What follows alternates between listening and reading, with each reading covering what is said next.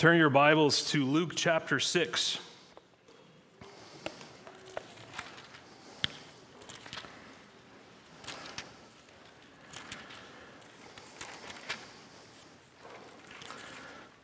Luke chapter 6, we're in our journey through the Gospel of Luke, and we've made our way here to uh, the beginning here of chapter 6. Last week we looked at the first 11 verses, and this week we'll look at verses 12 through 19, Lord willing, and look at the calling here that Jesus has for these men.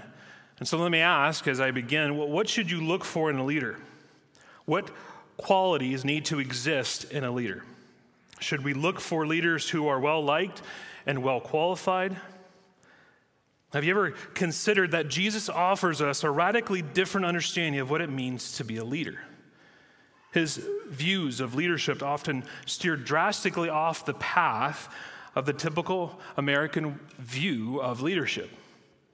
For example, in America, credentials qualify a person to be a leader, but for Jesus, the chief qualification is character. In America, what matters most is results. But for Jesus, it matters most what kind of person we're becoming. In America, success is measured most clearly in the material accumulation and power and respect and the positions that we hold. But for Jesus, success is measured not by cons- consumption and, and accumulating, but by generosity and humility and the way we serve others. In America, it's shameful to come in last and praiseworthy to come in first. But for Jesus, the first shall be last and the last shall be first. In America, leaders need to make a name for themselves, to be famous and, and, and recognized and respected. But for Jesus, leaders make only one name famous his name and we treat our positions and ability as means to the end of glorifying God and not ourselves. In America, the strong, the powerful, the well connected rise to the top, but for Jesus, the meek inherit the earth. Friends, do you see the difference? It's the ordinary that God chooses. Abraham Lincoln said, God must have liked ordinary people because he made so many of them. What we find in the Bible is the most influential leaders were imperfect, uncredentialed men and women who, who would never be the candidate for, for who's who or the VIP list. Joseph was disowned by his brothers and thrown into Egyptian prison. Later, he'd become the prime minister of Egypt. Noah, a man who got drunk and passed out naked, rescued all the species on earth from extinction. Abraham, at times a, a, cowardly husband and dysfunctional father, became the spiritual forerunner of all who have faith. Isaiah, a preacher who was rejected by his contemporaries and sawed in half at his execution, became one of the most influential voices in the history of the world. And David, the youngest of seven brothers and son of an obscure shepherd, became the king of Israel and the writer of over half of the Psalms. And what we see time and again in the Word of God is God chooses ordinary people. And that's what we find in our text this morning. And Jesus' way of establishing this new church movement that will revolutionize the world, it comes through ordinary people. And so here's the main idea. Here's the, the one sentence. If you write down anything this morning, this is what you should write down. Jesus chooses whom he wills through intercession with the Father for the glory of God to all nations. Jesus chooses whom he wills through intercession with the Father for the glory of, of God to all nations. Jesus has the authority to choose whom the Father wills after depending on him in prayer. And his choices here of who he selects will change the world. This choosing of 12 men was momentous in, in, in importance for the nation of Israel and for the church. These 12 apostles were named in implicit reference to their call to minister to the 12 tribes of Israel. Ultimately, their names would be preserved in the very architecture of heaven, as Revelation 21 14 says. And the wall of the city had 12 foundations, and on them were 12 names of the 12 apostles of the Lamb. This selection uh, of men is, is of great importance to the church. and to the plan of God for all the nations. And so we're going to walk through verses 12 through 19 this morning, which leads right up to the precipice of Jesus' sermon through the rest of chapter 6. It's a significant sermon, and Lord willing, we'll look at that sermon for the next five Sundays. But this morning, we're not going to, we're not to get there. We're going to be in verses 12 through 19. And here's the three points as we look at the text. First, we'll look at Jesus' dependent prayer in verse 12. Second, Jesus' calling of ordinary men in verses 13 through 16, and Jesus' display of ministry in verses 17 through 19. So if you haven't turned already, turn to Luke chapter 6. And if you're unfamiliar looking at a Bible, uh, the, the large number is the chapter numbers, and the small numbers look like little footnote numbers, but those are the verses. So follow with me, and we're going to begin here in verse 12. In these days, he went out to the mountain to pray. And all night he continued in prayer to God. We, last week we left off in verse 11 as he's, as he's setting the stage of something new coming and he's dealing with the Sabbath. And, and Luke now is making a turn in the story by stating that in these days he went out, which, which refers to an interval in Jesus' ministry when the opposition was, was really at its peak. We have to look back to see what he means. If we go back to the last chapter, in chapter 5, we see the wall of opposition that Jesus' ministry is building from the religious leaders. From the start of Luke 5 17, the religious, religious leaders opposed him when he healed the paralytic. They opposed him for eating and drinking with tax collectors and sinners. They opposed him for allowing his disciples to eat grain while on the Sabbath.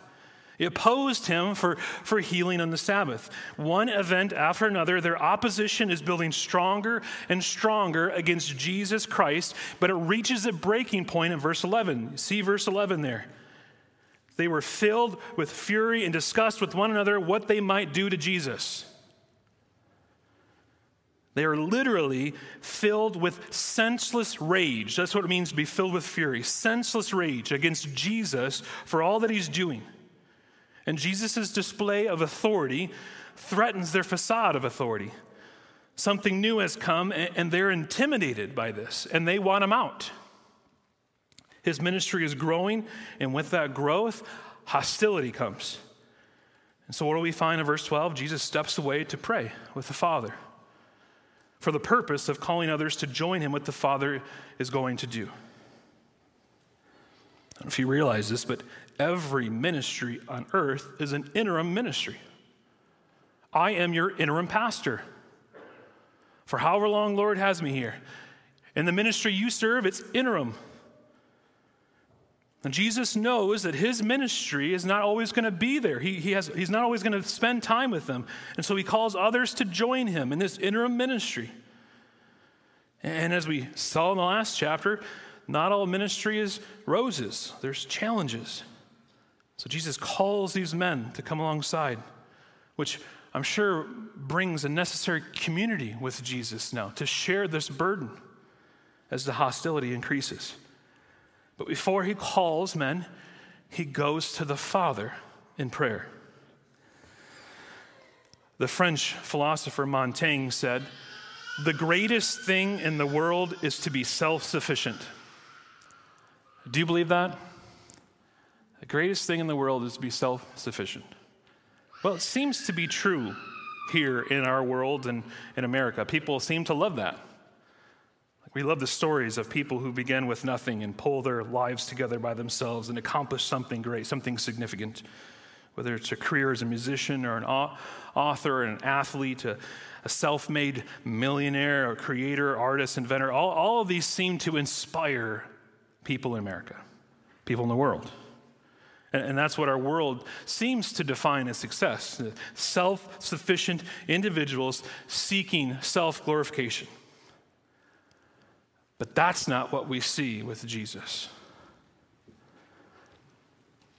It's not what he's preaching or even practicing. He, he leaves the, the busyness of ministry to spend time with the Father.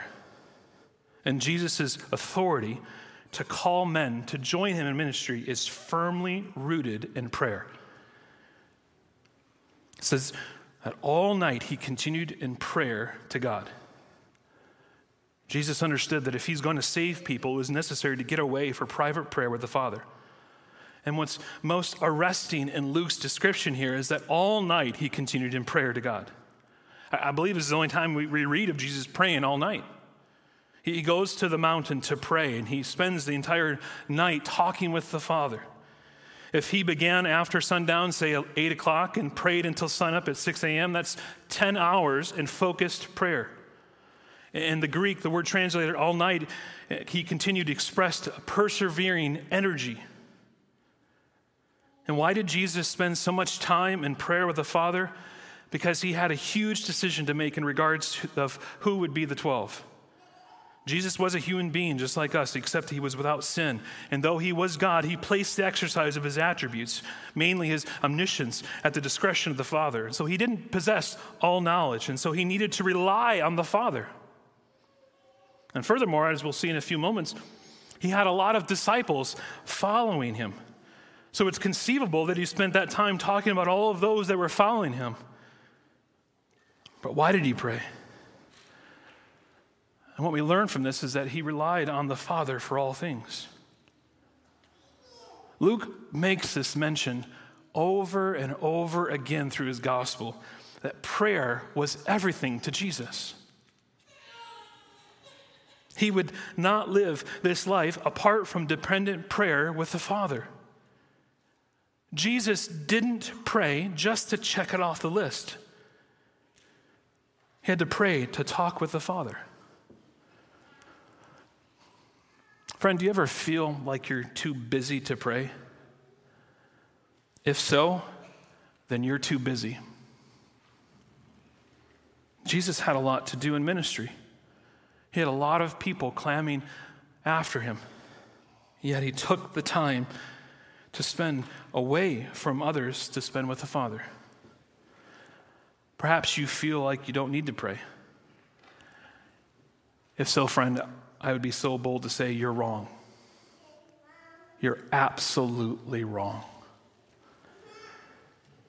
If you and I, who are deeply flawed, weak people, and He, the Son of God, thinking that He needs more prayer, the busier He got, how much more do we need to pray? Maybe you've come to the point in your life where everything is going really well and you're incredibly productive, where there's so many opportunities, and, and you're very busy and a very good kind of busy, and, and people want to see you, and you're helping, and you're accomplishing so much in this world and for God's kingdom. And so, what happens then? You begin to squeeze out prayer. But here's Jesus standing in the middle of the greatest opportunity that was literally going to change the world. His opportunities were literally going to change the course of history. And he believes that prayer was too important to let it get squeezed out of his life. If Jesus thinks it's that important, if, if it's that big of priority, if he increases his prayer when busyness increases, then where do we get off living the way that we live? What right do we have to push prayer to the fringes of our life? We need to see prayer as the same priority that Jesus sees it. Nothing else is more important. Nothing else can push it to the side. Nothing else has a higher priority. Not even changing the world forever. Prayer trumps everything. Prayer needs to be everything to us as well. I mean, the spiritual logic here is inescapable. The Son of God could not function without dependent prayer. How much more is it essential for us as adopted sons and daughters? And what foolishness if we say that we need to pray, acknowledging that it's important, and then we don't do it. What arrogance to understand Jesus' necessity to pray, but reject it for ourselves. Too often in our lives, we do not engage in dependent prayer, but, but we engage in routine prayer. Remember, friends, Jesus didn't say in John's gospel, apart from me, you can do some things. He said, apart from me, you can do nothing. We are the branch, He is the vine. We're to abide in Him, we're to dwell in Him, to live in Him with everything. And that's through prayer, friends. And listen to this this is the good news. There are no appointments necessary to spend with God. You come as you will.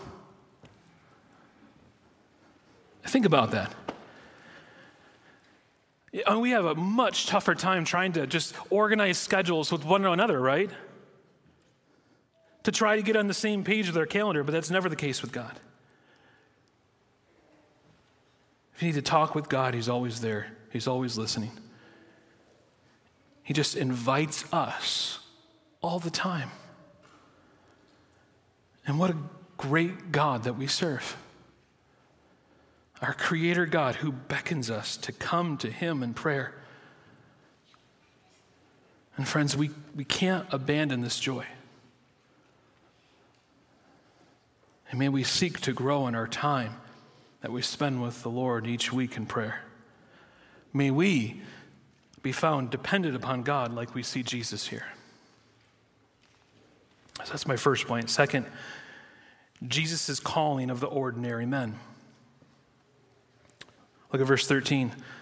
And when day came, he called his disciples and chose from them twelve, whom he named apostles.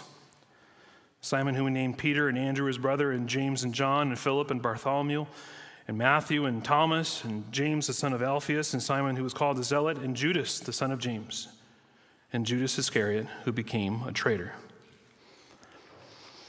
The 12 are chosen in the context of humility and prayer and guidance. They were presently to be sent out as Messiah's official emissaries to the nation, their very number 12 being matched to the number of tribes of Israel.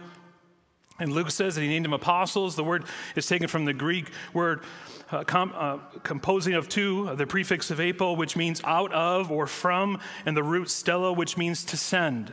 So, so an apostle, apostle literally means as one who is sent. It's closely related to the Hebrew word to shaliach, which at the time of Christ referred to an official representative in the Jewish community. And this representative had the authority to, to speak and to act for someone else. And a modern day example would be the power of attorney that we, that we have and we see here that authorizes a personal representative to sign legal documents or the authority to, of an ambassador that he has to sign a treaty for his country. And the question that I had as I read this is what qualified these men to serve as apostles? All of them were disciples. They were, they were the ones who following Jesus. There was a large group that we read later. But what distinguished these 12? They were not religious leaders. They were not well educated or well connected or even well funded. Instead, people regarded them as unschooled and just plain ordinary men. They would not be on the list as most desirable leaders. We don't know in the order in which Jesus called out their names. Luke lists the, the, their names with Peter. Peter always seems to head the list in all of the New Testament accounts, and Judas always is named last. But when Jesus calls them, they're unknown. But today, every name on the list has a notable ring, even Bartholomew and Jude. But then, no one knew who these men were. They were not outstanding because of any natural talents or intellectual abilities. On the contrary, they were all too prone to mistakes and misstatements and wrong attitudes and lapses of faith and failure. Jesus even remarks later in the gospel that they were slow learners and somewhat spiritually dense. And this group even spanned the political spectrum. How's that hit you? One was a former zealot, a radical, even seen as a terrorist, determined to overthrow the Roman rule. Another was a tax collector, supporting the Roman rule. Republican and Democrat. And I wonder how their conversations were walking on the road as they ministered, right? At four of them at least, maybe even seven, were, were fishermen by trade. Some were possibly close friends and colleagues, maybe even knowing each other since they were kids. Most of them were from Galilee, but all of them were woefully unqualified for the position. No one seemed qualified for the job of an apostle. I found a funny illustration in my files this week, a fictional letter written to Jesus as if he hired some management consultants before calling his men. This is what it says Dear sir, thank you for submitting the resumes of the 12 men you have picked for managerial positions in your new organization. It is the staff's opinion that most of your nominees are lacking in background, education, vocational aptitude for the type of enterprise that you're undertaking. Simon Peter is emotionally unstable and given to fits of anger. Andrew has absolutely no qualities of leadership. The two brothers, James and John, the sons of Zebedee, place personal interest above company loyalty. Thomas demonstrates a questioning attitude that would tend to undermine morale. We feel that it's our duty to tell you that Matthew has been blacklisted by the Greater Jerusalem Better Business Bureau. James, the son of Alphaeus, and Simon the Zealot definitely have radical leanings, and they both registered high on the score of manic depressive scale. But one of the candidates, however, shows great potential. He's a man of ability and resourcefulness. He meets people well, has a keen business mind, and has contacts in high places. He's highly motivated, ambitious, and responsible. We recommend Judas Iscariot as your controller and right hand man. Sincerely, Jordan Management Consultants. I wonder how accurate that really is. God's way is not always our way. Jesus chooses ordinary men to serve with him.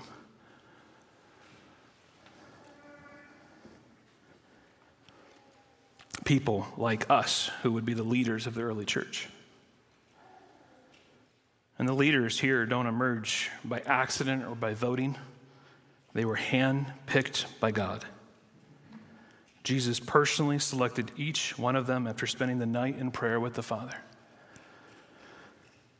As far as we can see in the New Testament, no one was famous or rich or noble or highly connected. No one was a Pharisee or a scribe or a priest or a ruler or even an elder among the people. All were apparently unlearned and ignorant men. And so, what do we learn from this? Why would God select those with sketchy backgrounds and non qualifying marks for ministry. It shows us that our Lord Jesus Christ's kingdom was entirely independent of help from this world. There was no man on this list whose background and training would make them an obvious choice for this task. It's unlikely that any rabbis in first century Palestine were intentionally recruiting a band of fishermen and tax collectors to be in their inner circle. But Jesus already told us that he hasn't come for those that the world considers righteous and important. And Jesus chooses them, and he, he wanted to make the point very clear. Like when he caught the fish, and when the man was healed in chapter 5, he wanted to make the point clear that he is the point. Jesus is the point. Not those who follow him, not pastors or parishioners, but Jesus. He's the point. He's the Son of Man. He's the bridegroom. He's the Lord of the Sabbath. And they were going to be sent out as apostles, but they would all point to him. They were remarkably unremarkable. And that brings the most glory to God. But maybe you're asking, I know I did at the end, why did he choose Judas? I don't know exactly. The text doesn't tell us. Maybe he selected Judas so that Jesus could fully experience what humanity has experienced. You and I have been acted against. We've all been betrayed in some way.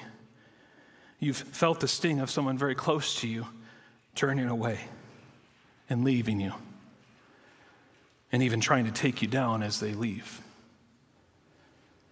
Jesus came as a normal man to normal men.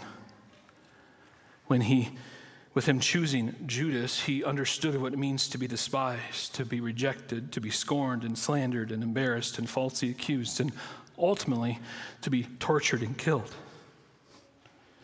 See, Jesus betrays him, yes, but his friends will abandon him when he needs them most. Jesus knows this. I also think the choice of Judas is meant to teach us leaders humility. Let the leader who thinks he stands on his own take heed lest he fall. But this choice also teaches church members of the church and not to make idols out of pastors. They are to esteem them highly in love for the work of ministry, but they're not to bow down to them or consider them infallible. We should honor our leaders, yes, but carefully under the honor that we ought to give God first.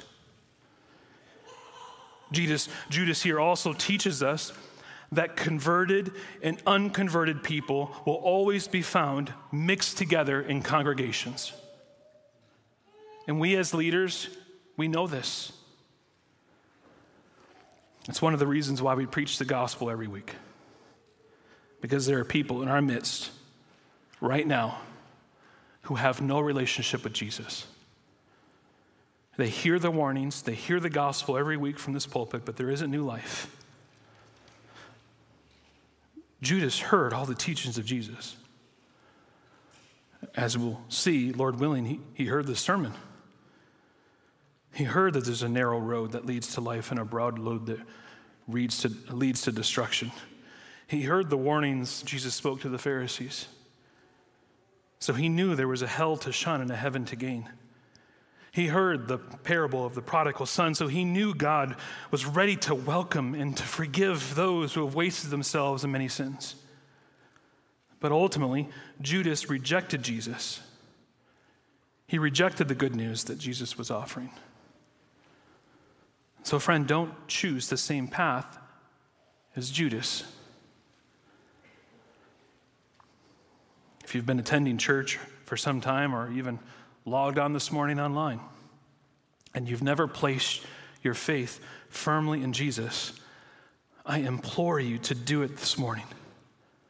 Place your faith in Jesus and to keep your eyes on Him. Even if your life is full of doubts, don't doubt Jesus. He has always been faithful to His word, and He'll be faithful to you. So, friend, keep trusting in Him, keep following Jesus until He takes you home.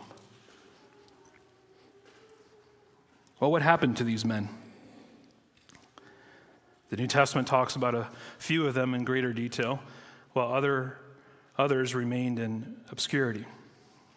Tradition tells us that virtually every one of them met a horrible and violent death, except for John, who suffered other tragedies and humiliations before being banished as an old man to the Isle of Patmos.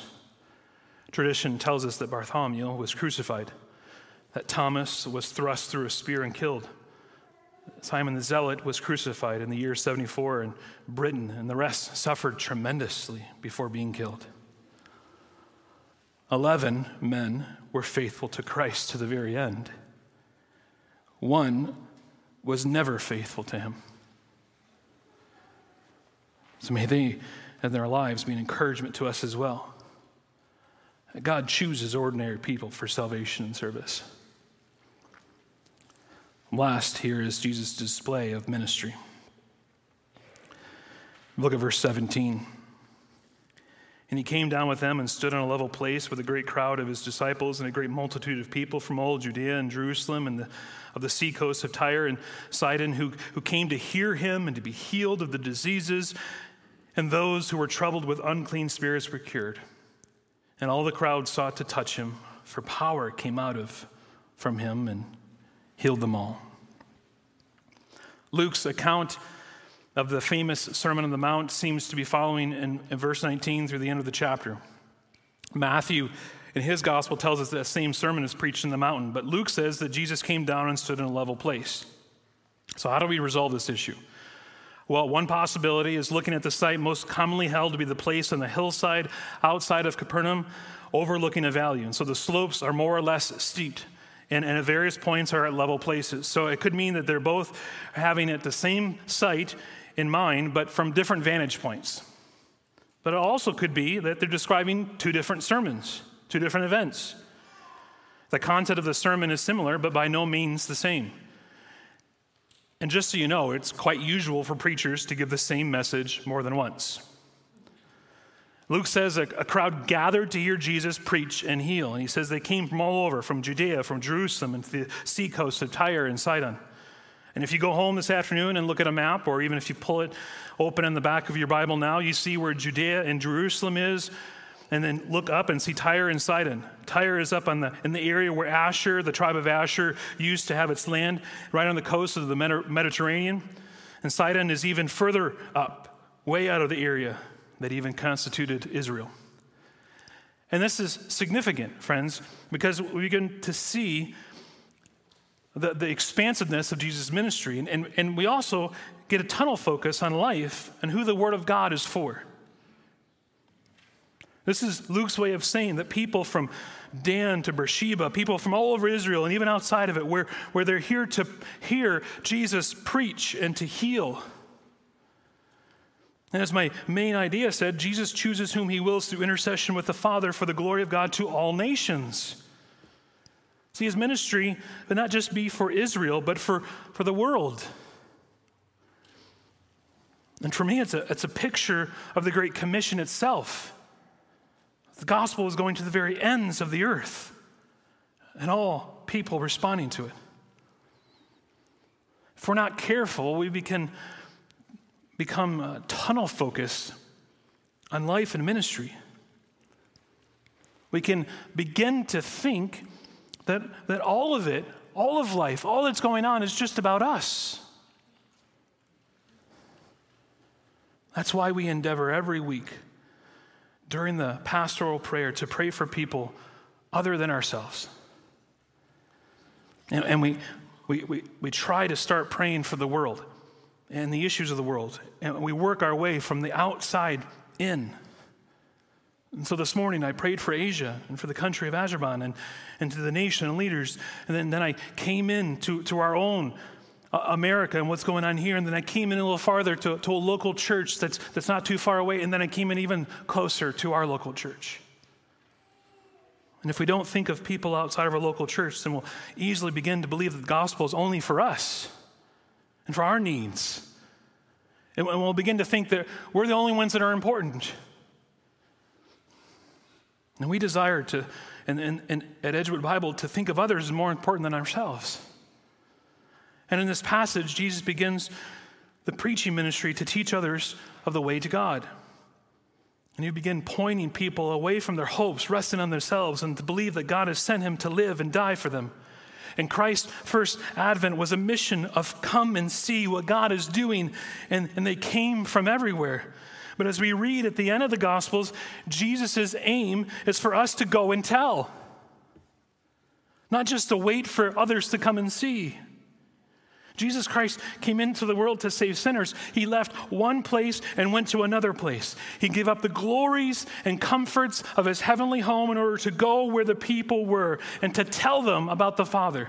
And he said, As the Father has sent me, so send I you. And so Christ expects all of his followers to go. We read in Matthew 28 and John 20 and Mark 16, that's the point.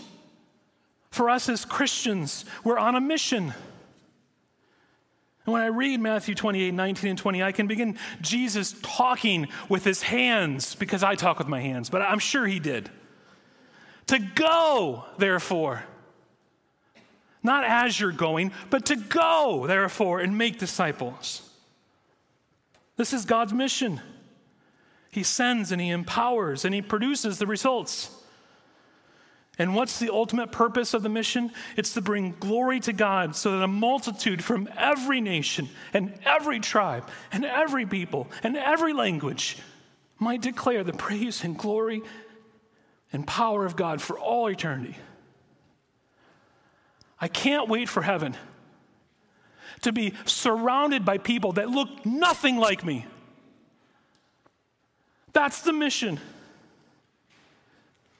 And we, as believers, as Christians, participate in God's mission, not because God needs our work, because He's called ordinary people to the work.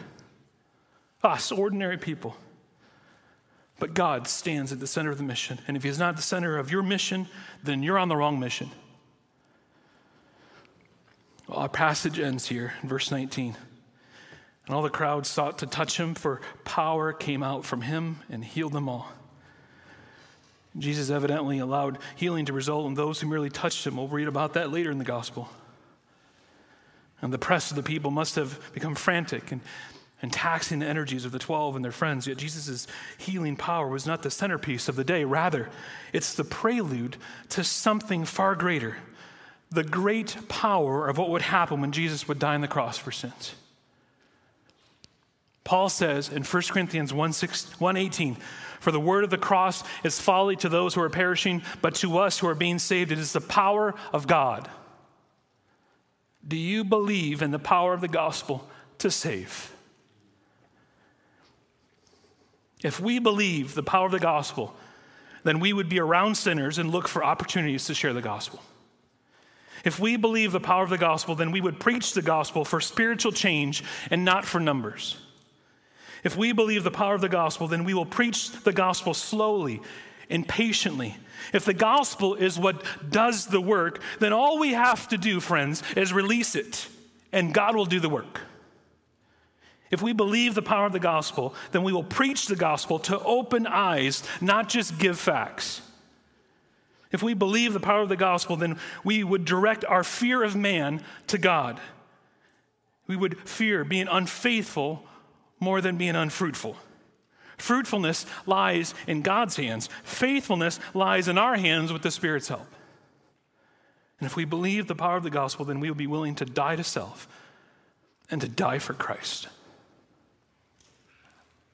Friends, that you and I have been given a life by God. And are we spending it on ourselves or are we spending it on service to Him? Oswald Chambers said, God can achieve his purpose either through the absence of human power and resources or the abandonment of reliance on them. All through history, God has chosen and used nobodies because their unusual dependence on him made possible the unique display of his power and grace. He chose and used somebodies only when they renounced dependence on their natural abilities and resources. Friends, it's all about Jesus, it's all about serving Him. So, how can we apply this? Let me end here, some application. What do we learn from this sermon? How do we apply it? Well, the first thing that came to mind is for church members. Church members here, if Jesus spent the whole night dedicated in prayer before choosing leaders for the church, how much more for us at Edgewood Bible Church do we need to spend time in prayer before choosing pastors and elders? When we bring an elder to you as the elder board, as we've sought time, it's, it's done after much time of prayer. And expectation then is for you, the church, to spend time praying. That's one of the reasons why we give you a month to consider and to pray that God would bring confirmation of this man for service to our local church. And so, friends, when that happens, Spend time praying, just as, just as we see Jesus doing here in this passage. The second thing to learn the choosing of Judas is a warning to us who are leaders. Whether you lead a Bible study or you're a deacon or you serve as a pastor or elder, we're not immune from such horrible treachery. And it should humble us, should humble all of us to walk with Jesus for three years and not get it. For those that don't believe and are not convinced in the choosing of God for salvation, Judas should be a wake up call. He spent an incredible amount of time with the Savior, the Son of God, and he came away unchanged. If salvation were up to us, then we would all come away the same as Judas. God is the one who does the saving. And that doesn't negate our choice in following Him. They always work together, friends. God chooses us and we choose Him. They're not separate, but they're united for the Christian. And third, last, we also learn that one of the supreme glories of God's call is that our weakness is an opportunity for God's power.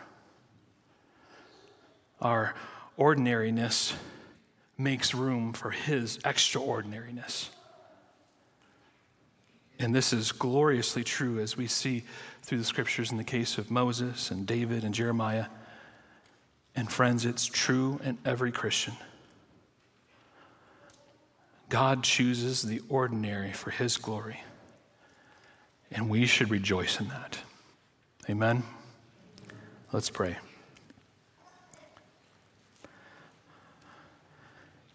Father, we come before your holy presence and we too confess with shame how often we have willfully deceived ourselves.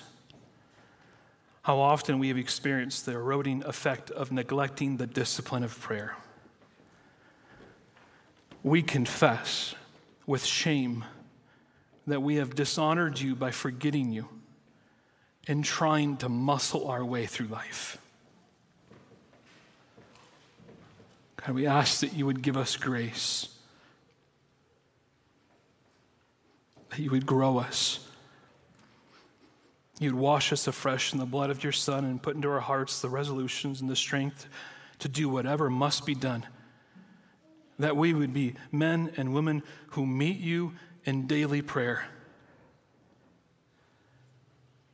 And when we rise from our knees, may we embolden then to take your gospel to a dying world. Father, it's so easy for us, it seems, to have blinders on, forgetting those that live among us. And so we ask, we beg that you would increase our awareness of the dying world that live right next to us. Give us new eyes and a fresh love and heart to take the good news to those that need to hear it. And we do pray that you would receive all the honor and glory for our efforts in this world. All the glory be to Christ, our King. We pray this all in Jesus' name. Amen.